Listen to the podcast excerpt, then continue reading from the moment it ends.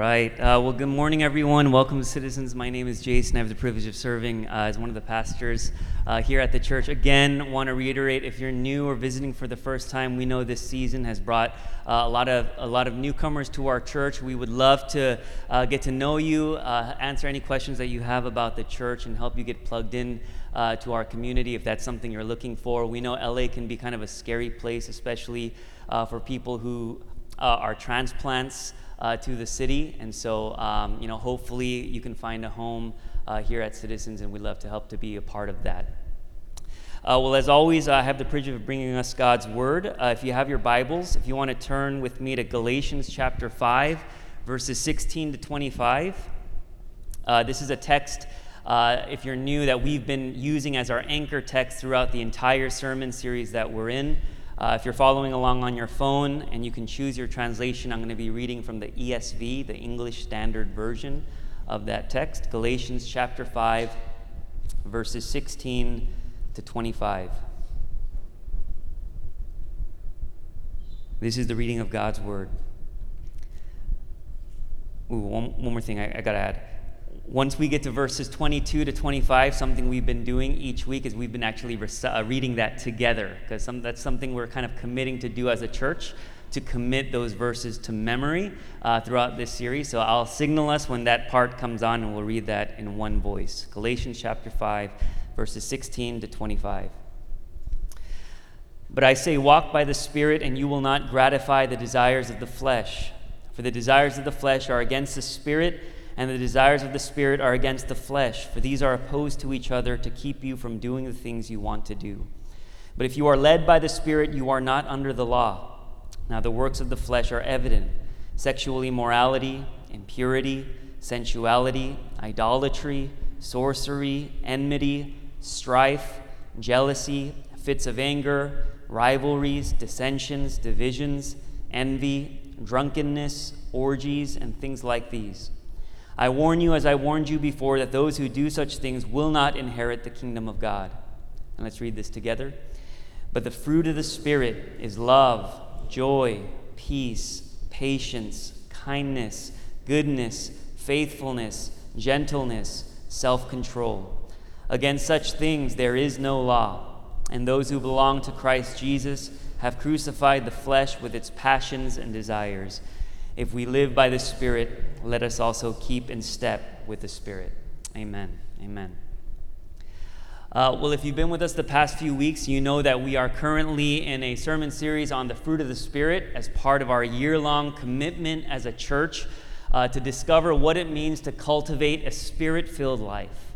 A life in which we move beyond just acquiring knowledge about God or doing things for God to a life of being with God and allowing God to permeate every aspect of our being. And the Apostle Paul in Galatians 5 tells us that you will know whether or not you are living a life in the Spirit by the fruit your life produces. And he gives us nine specific attributes or qualities that point to the character of God Himself living in and through us. And we're going through this list one at a time. And today we come to the fruit of the Spirit that is goodness. Okay, now again, uh, keep in mind, it's very hard to separate the nine attributes from each other because uh, they're all dimensions of the same fruit working in the heart of every believer. Um, so there's, there's always going to be some overlap, uh, but we're taking each attribute one at a time because I think each one gives us a unique window into who God is and how He works in us and in the world. Now, goodness is particularly challenging because the word good is so subjective everyone has a different definition uh, for what goodness is. Like if today I, I, were to show you a video of a baby laughing his or her head off, and I titled that video Joy, um, I think nobody would object to that.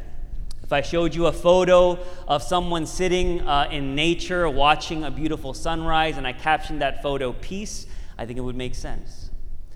But what makes something good? Because what's good to you may not be good to me, right? Uh, what I consider good music, my wife considers death. Okay, uh, I would pay hundreds of dollars to go see Radiohead in concert. You could not pay my wife to go see a Radiohead show, right? How can something that takes one person to their happy place make another person cover their ears and say, make it stop? right?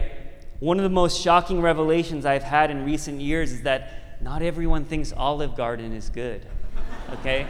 Um, and, and that was really sad for me because I started sharing that with people and they would always think I was joking. And then I would say, you know, I'm being serious, and I know I could see it in their face that they were judging me a little bit. They lost a little respect for me. How could something so good to me be so bad? To, how can you not think the free, unlimited breadsticks and salad are good? I don't understand it. And yet, we all have such differing definitions of what we would call good. Throughout history, we've seen some horrible atrocities committed in the name of doing something good. As hard as it is to fathom, there was a time when some people actually thought that enslaving another human being was a good thing. Believe it or not, there was a time when some people thought the world would be better off without a certain race or ethnic group. There are still people who believe this. Maybe the saddest part about it is that some of the worst atrocities in history have been committed by those who claim to follow Jesus. You know, when you think about our political landscape today, why do you think we're so divided? It's because you have two sides who cannot agree on what they believe is good for our country. And so, how can we even start to embody God's goodness in a world where we can't even agree on what's good? We need a standard for goodness. Well, where do we find that standard? In the Gospel of Mark, chapter 10, there's a story of a man who comes up to Jesus and he asks him, Good teacher, what must I do to inherit eternal life? And Jesus responds, Why do you call me good? No one is good except God alone. In Psalm 16, David says, You are my Lord. Apart from you, I have no good thing. Put another way, the Bible says there is only one standard for goodness it's God. You cannot have good or be good or do good without God. He is the source of everything that is good. James 1:17 says, "Whatever is good and perfect is a gift from God our Father." Everything God creates, everything God touches, everything God accomplishes is good. In one sense, you could say that goodness is the summation of all of God's attributes. There's a section in Exodus 33 18 where Moses turns to God and he says, Show me your glory. He's saying, Show me the fullness of who you are in your essence. And you know what God responds with? He says, I will make my goodness pass before you. He says, You want to see my glory? You want to see the fullness of who I am? Let me show you my goodness. Everything about me is good, and everything I do is good. The Hebrew word for good uh, in the Old Testament is the word tov. And on the first page of the Bible, we see that word tov show up over and over and over again. It's like a theme. Every time God creates something, we read that He saw that it was tov. He saw that it was good. Right? Every time uh, he, he, he speaks creation into existence, he looks upon what he has created and he saw that it was good. The light was Tov. The land and sea were Tov. The plants were Tov. Day and night were Tov. Sea animals and birds were Tov. And on the sixth day, after God created humankind in his own image, we read that he looked upon everything that he had made and he saw that it was very Tov. He saw that it was very good.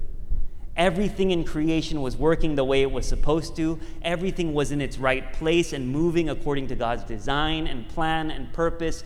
Everything was good. Creation was God's goodness on full display. But something terrible happens just, two chapters later.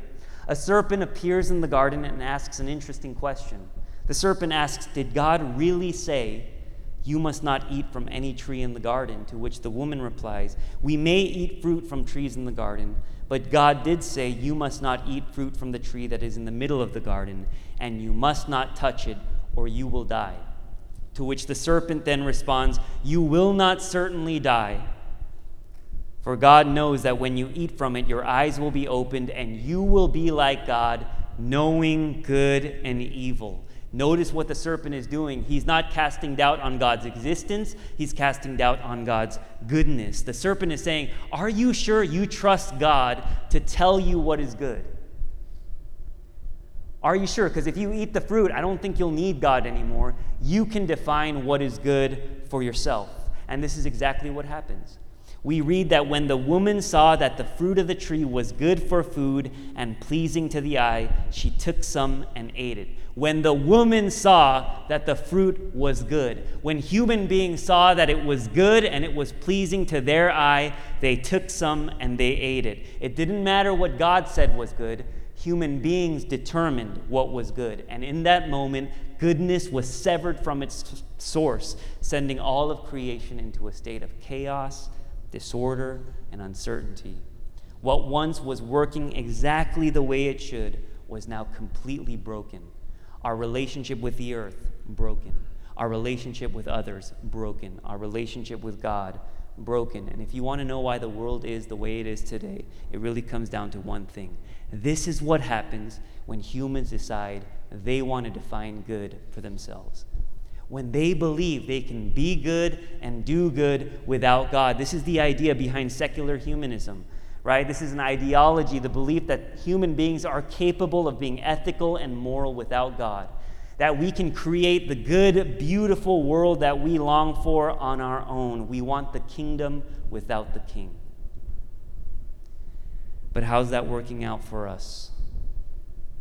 For all of our knowledge for all of our wealth and technological progress, for all the self help books out there that tell you 10 ways to better your life and make the world a better place. How's that working out for us? All I see around me is brokenness.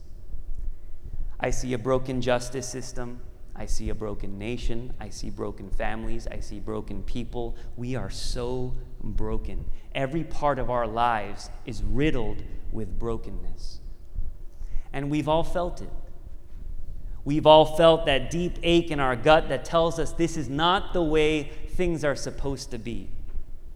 An elderly man taking a walk in a park should not be attacked for no reason. This is not the way it's supposed to be. Children sleeping in a daycare should not be murdered in cold blood. This is not the way it was supposed to be. People not, should not be living on the street without food and shelter. This is not the way it was supposed to be when George Floyd happened and the entire world watched in horror as a man had his life taken away from him, there was this collective groaning in all of us that said, This is not good. But because we had cut off goodness from its source, rather than look to God, we immediately looked to human solutions. Right? We immediately put our hope in the government to fix our problems. We immediately said, We know how to bring good back, not realizing that our government was broken too. We look to people, we look to programs, we look to different opportunities, we look to different organizations, only realizing that they were all broken too. And I'm not saying these things are bad. Christians should absolutely be engaged in politics. We should absolutely use every resource at our disposal to advocate for justice. But when our view of justice is disconnected from its source, when it's disconnected from God, when we decide we understand and we know how to seek it on our own apart from God, we simply create more brokenness, more division, more strife. If you look at Paul's list of the works of the flesh in Galatians 5, sexual immorality, impurity, sensuality, idolatry, sorcery, enmity, strife, jealousy, fits of anger, rivalries, dissensions, divisions, envy, drunkenness, orgies. They're all self fulfilling prophecies. Every one of these things on this list is the result of human beings choosing to be their own arbiters of what is good. And when every single person has a different standard for goodness, this is what results. And so we get caught in this vicious cycle of brokenness and we don't know what to do with it. There's a powerful line um, in, in the great African American poet Langston Hughes' poem, Tired, and I'm going to put it on the screen. And he says, I'm so tired of waiting, aren't you? For the world to become good and beautiful and kind. Let us take a knife and cut the world in two and see what worms are eating at the rind. It's a line that speaks so deeply to humanity's longing for goodness. This longing to see a world without imperfection and brokenness, a world where all the bad guys are punished, a world rid of all death and pain and disease. But it's not just a longing to see goodness out there, It's a longing to see goodness in here. You know, last week was one of those weeks, was super busy, was super stressed out, and my daughter spilled a glass of water at dinner, and I don't know what happened. I just snapped and I said, What is wrong with you? And it was like this out of body experience for a moment because I almost felt like I almost heard the same voice say that back to me What's wrong with you? She's seven, and it's a glass of water. What's wrong with you? We think the thing that is broken is out there, when in reality, the thing that is broken is in here. And whether we want to admit it or not, whether we realize it or not, all of us have an aching desire to be called good, to be made very good again. We all have a deep longing to be validated and valued, a longing for meaning and purpose, and it's a good longing because this is the way we were created.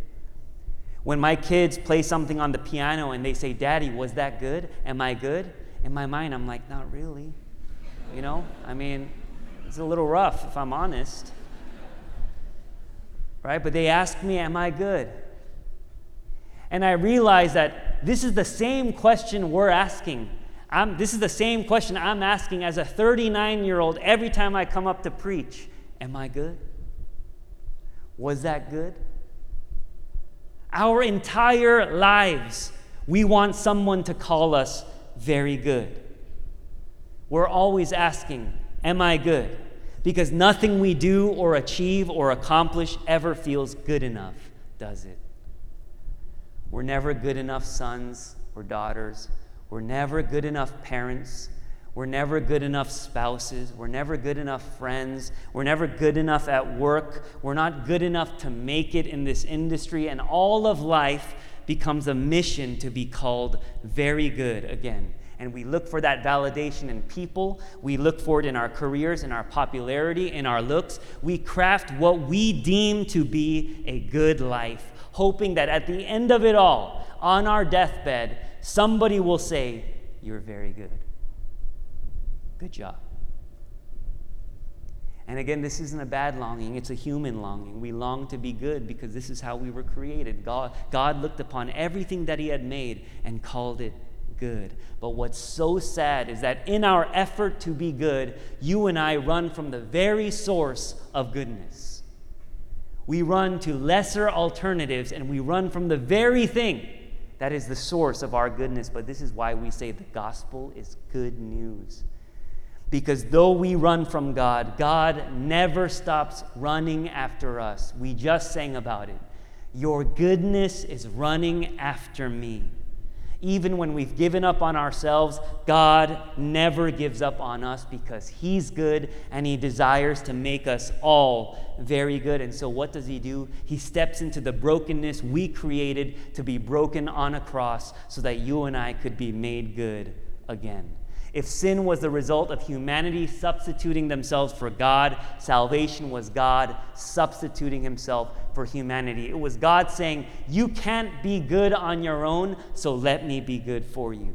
When we receive Jesus Christ in faith, all of Jesus' goodness, all of the righteous things that he did, his perfect life is credited to us. So we no longer need something external to feel good about ourselves. We already have all the love and acceptance and validation we need in him.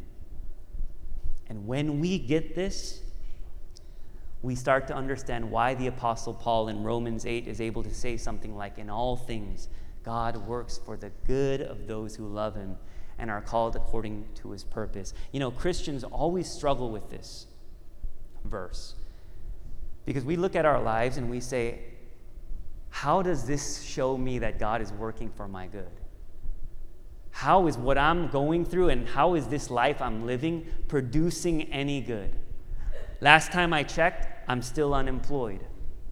Last time I checked, I'm still single. My marriage is falling apart. Last time I checked, I'm still exactly where I was five years ago. How is God working for my good?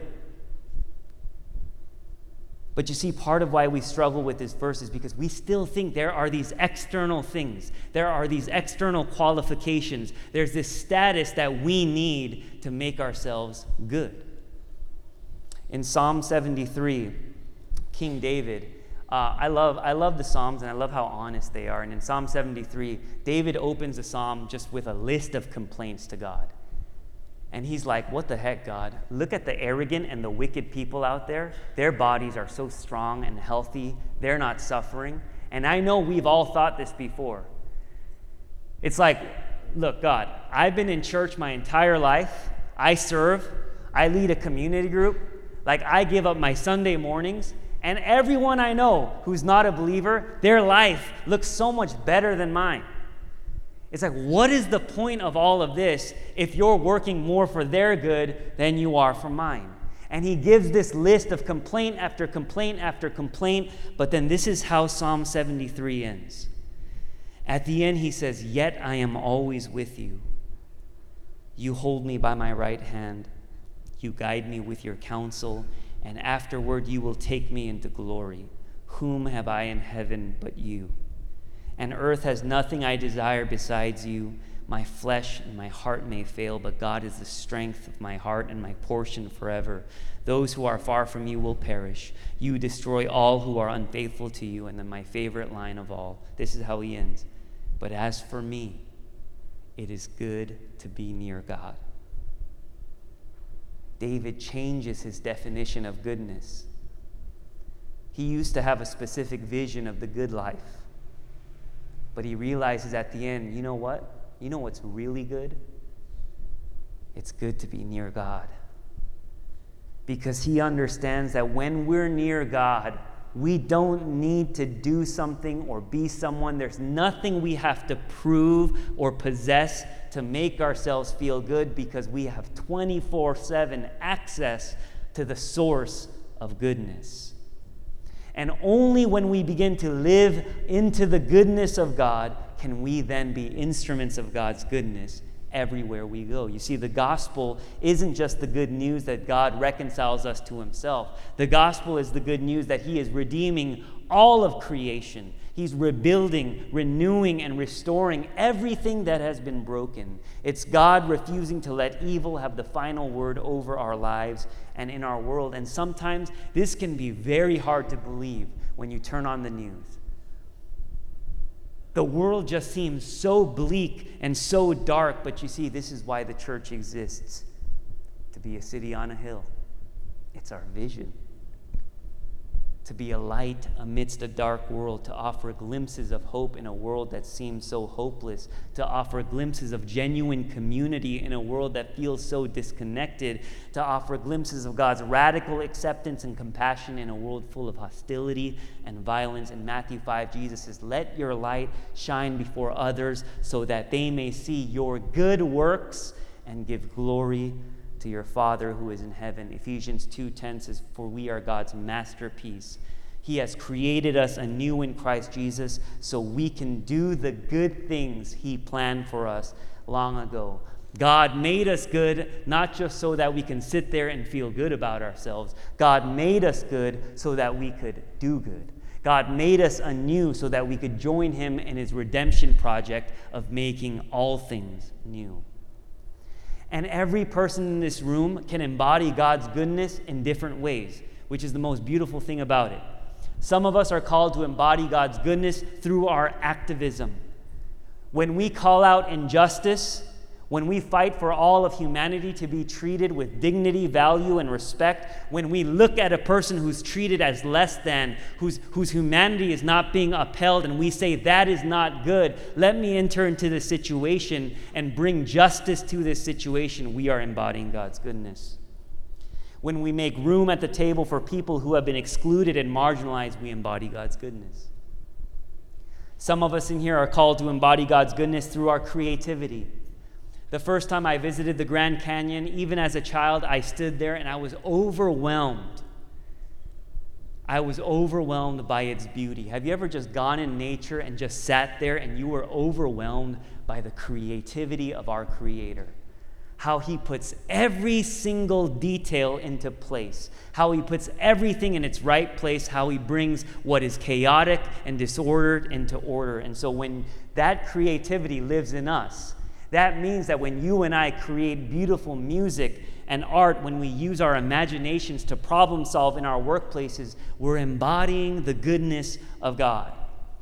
Some of us are called to embody God's goodness by being peacemakers through our reconciliation in a time when everything seems to be pulling people away from one another.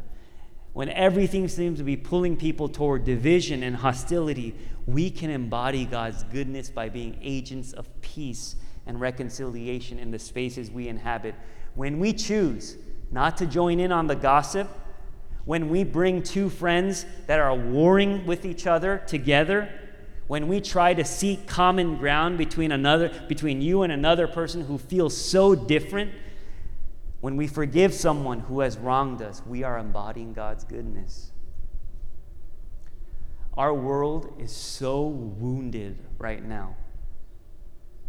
What would it look like for followers of Jesus to enter into the brokenness of our homes, our schools, our workplaces, our relationships, and bind up the wounds of those who are hurting, to show the world that evil has not won?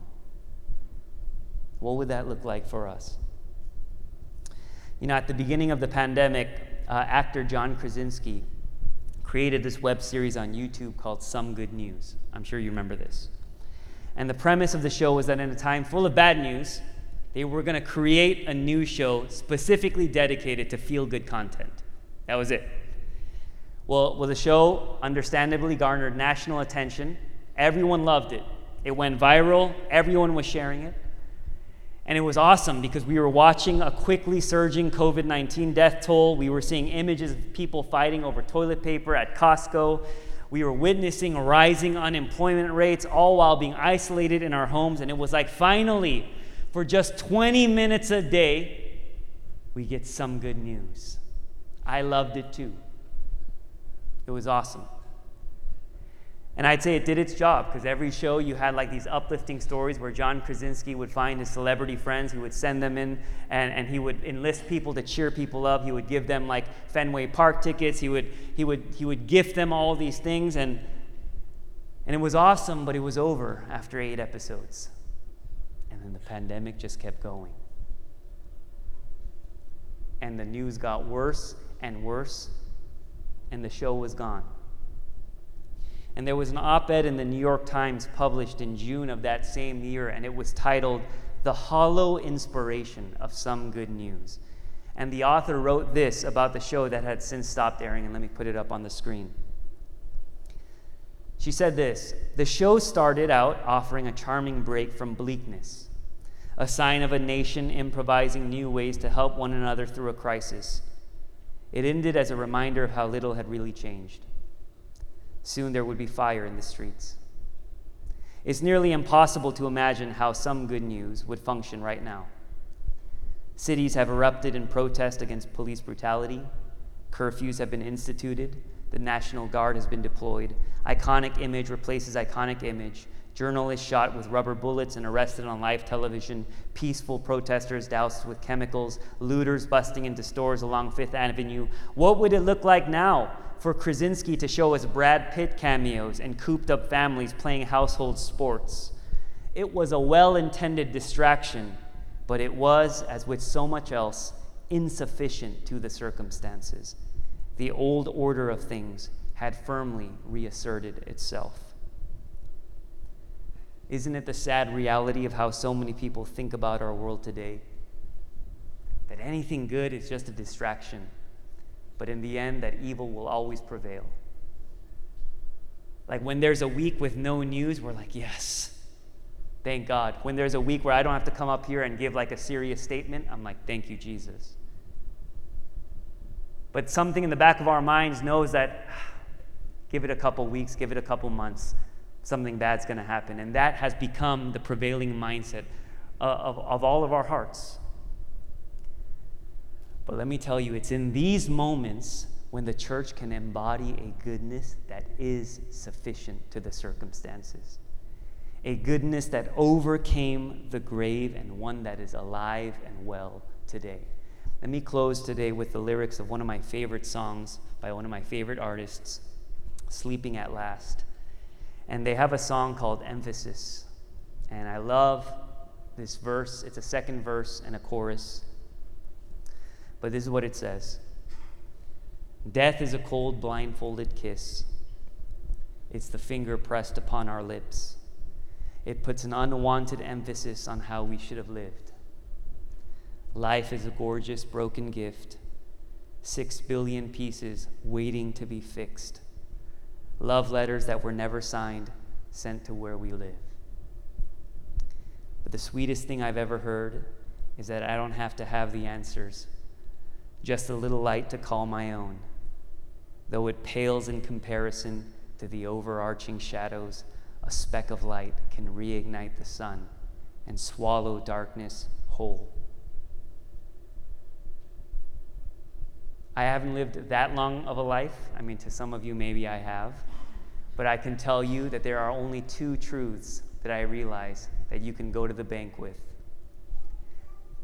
that life sucks, but God is good. I have no idea what's going to happen tomorrow. I don't know what's going to happen to my family in a week, a month, a year. I can tell you that life is hard, it's painful, but God is good.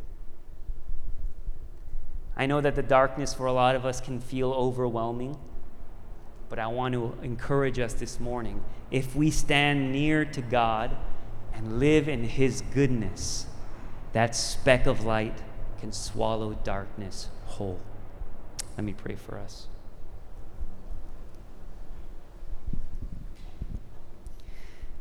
As we close, let me just give us a, a brief moment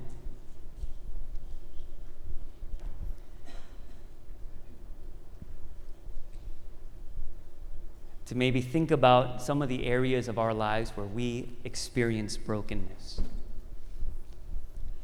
Maybe it's a broken relationship. Um, maybe it's just us and our hearts.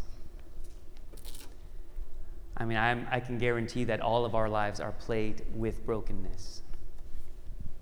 And I want you to ask yourself what are the ways that you have sought to find good or be good or do good? Where, what are the ways that you have sought to find goodness apart from its source?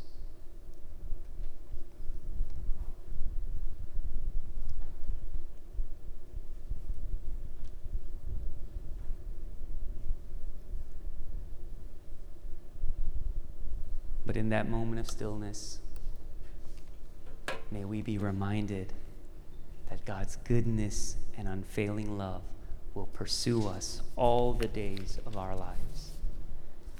Even when we pursue good apart from Him, God is good, and He's pursuing us with His goodness.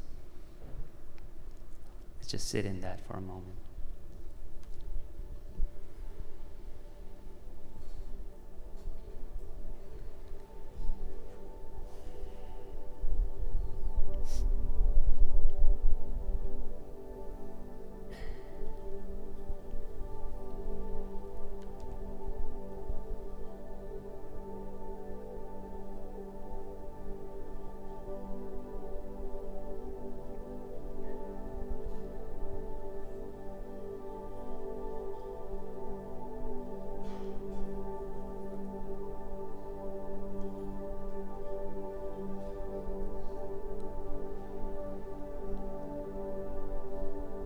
Lord, we acknowledge this morning that even with our best efforts, we're broken. We can never be the people you've called us to be. We're broken as parents. We're broken as spouses. We're broken as people. We're broken as friends, siblings, friends. We acknowledge that the world that we live in is full of brokenness everywhere we go. And sometimes it's very difficult for us to even see that speck of light. But I pray that this morning we would come back to the gospel, which is the assurance that in a moment when the world was dark, you stepped into this world and you promise to make all things new.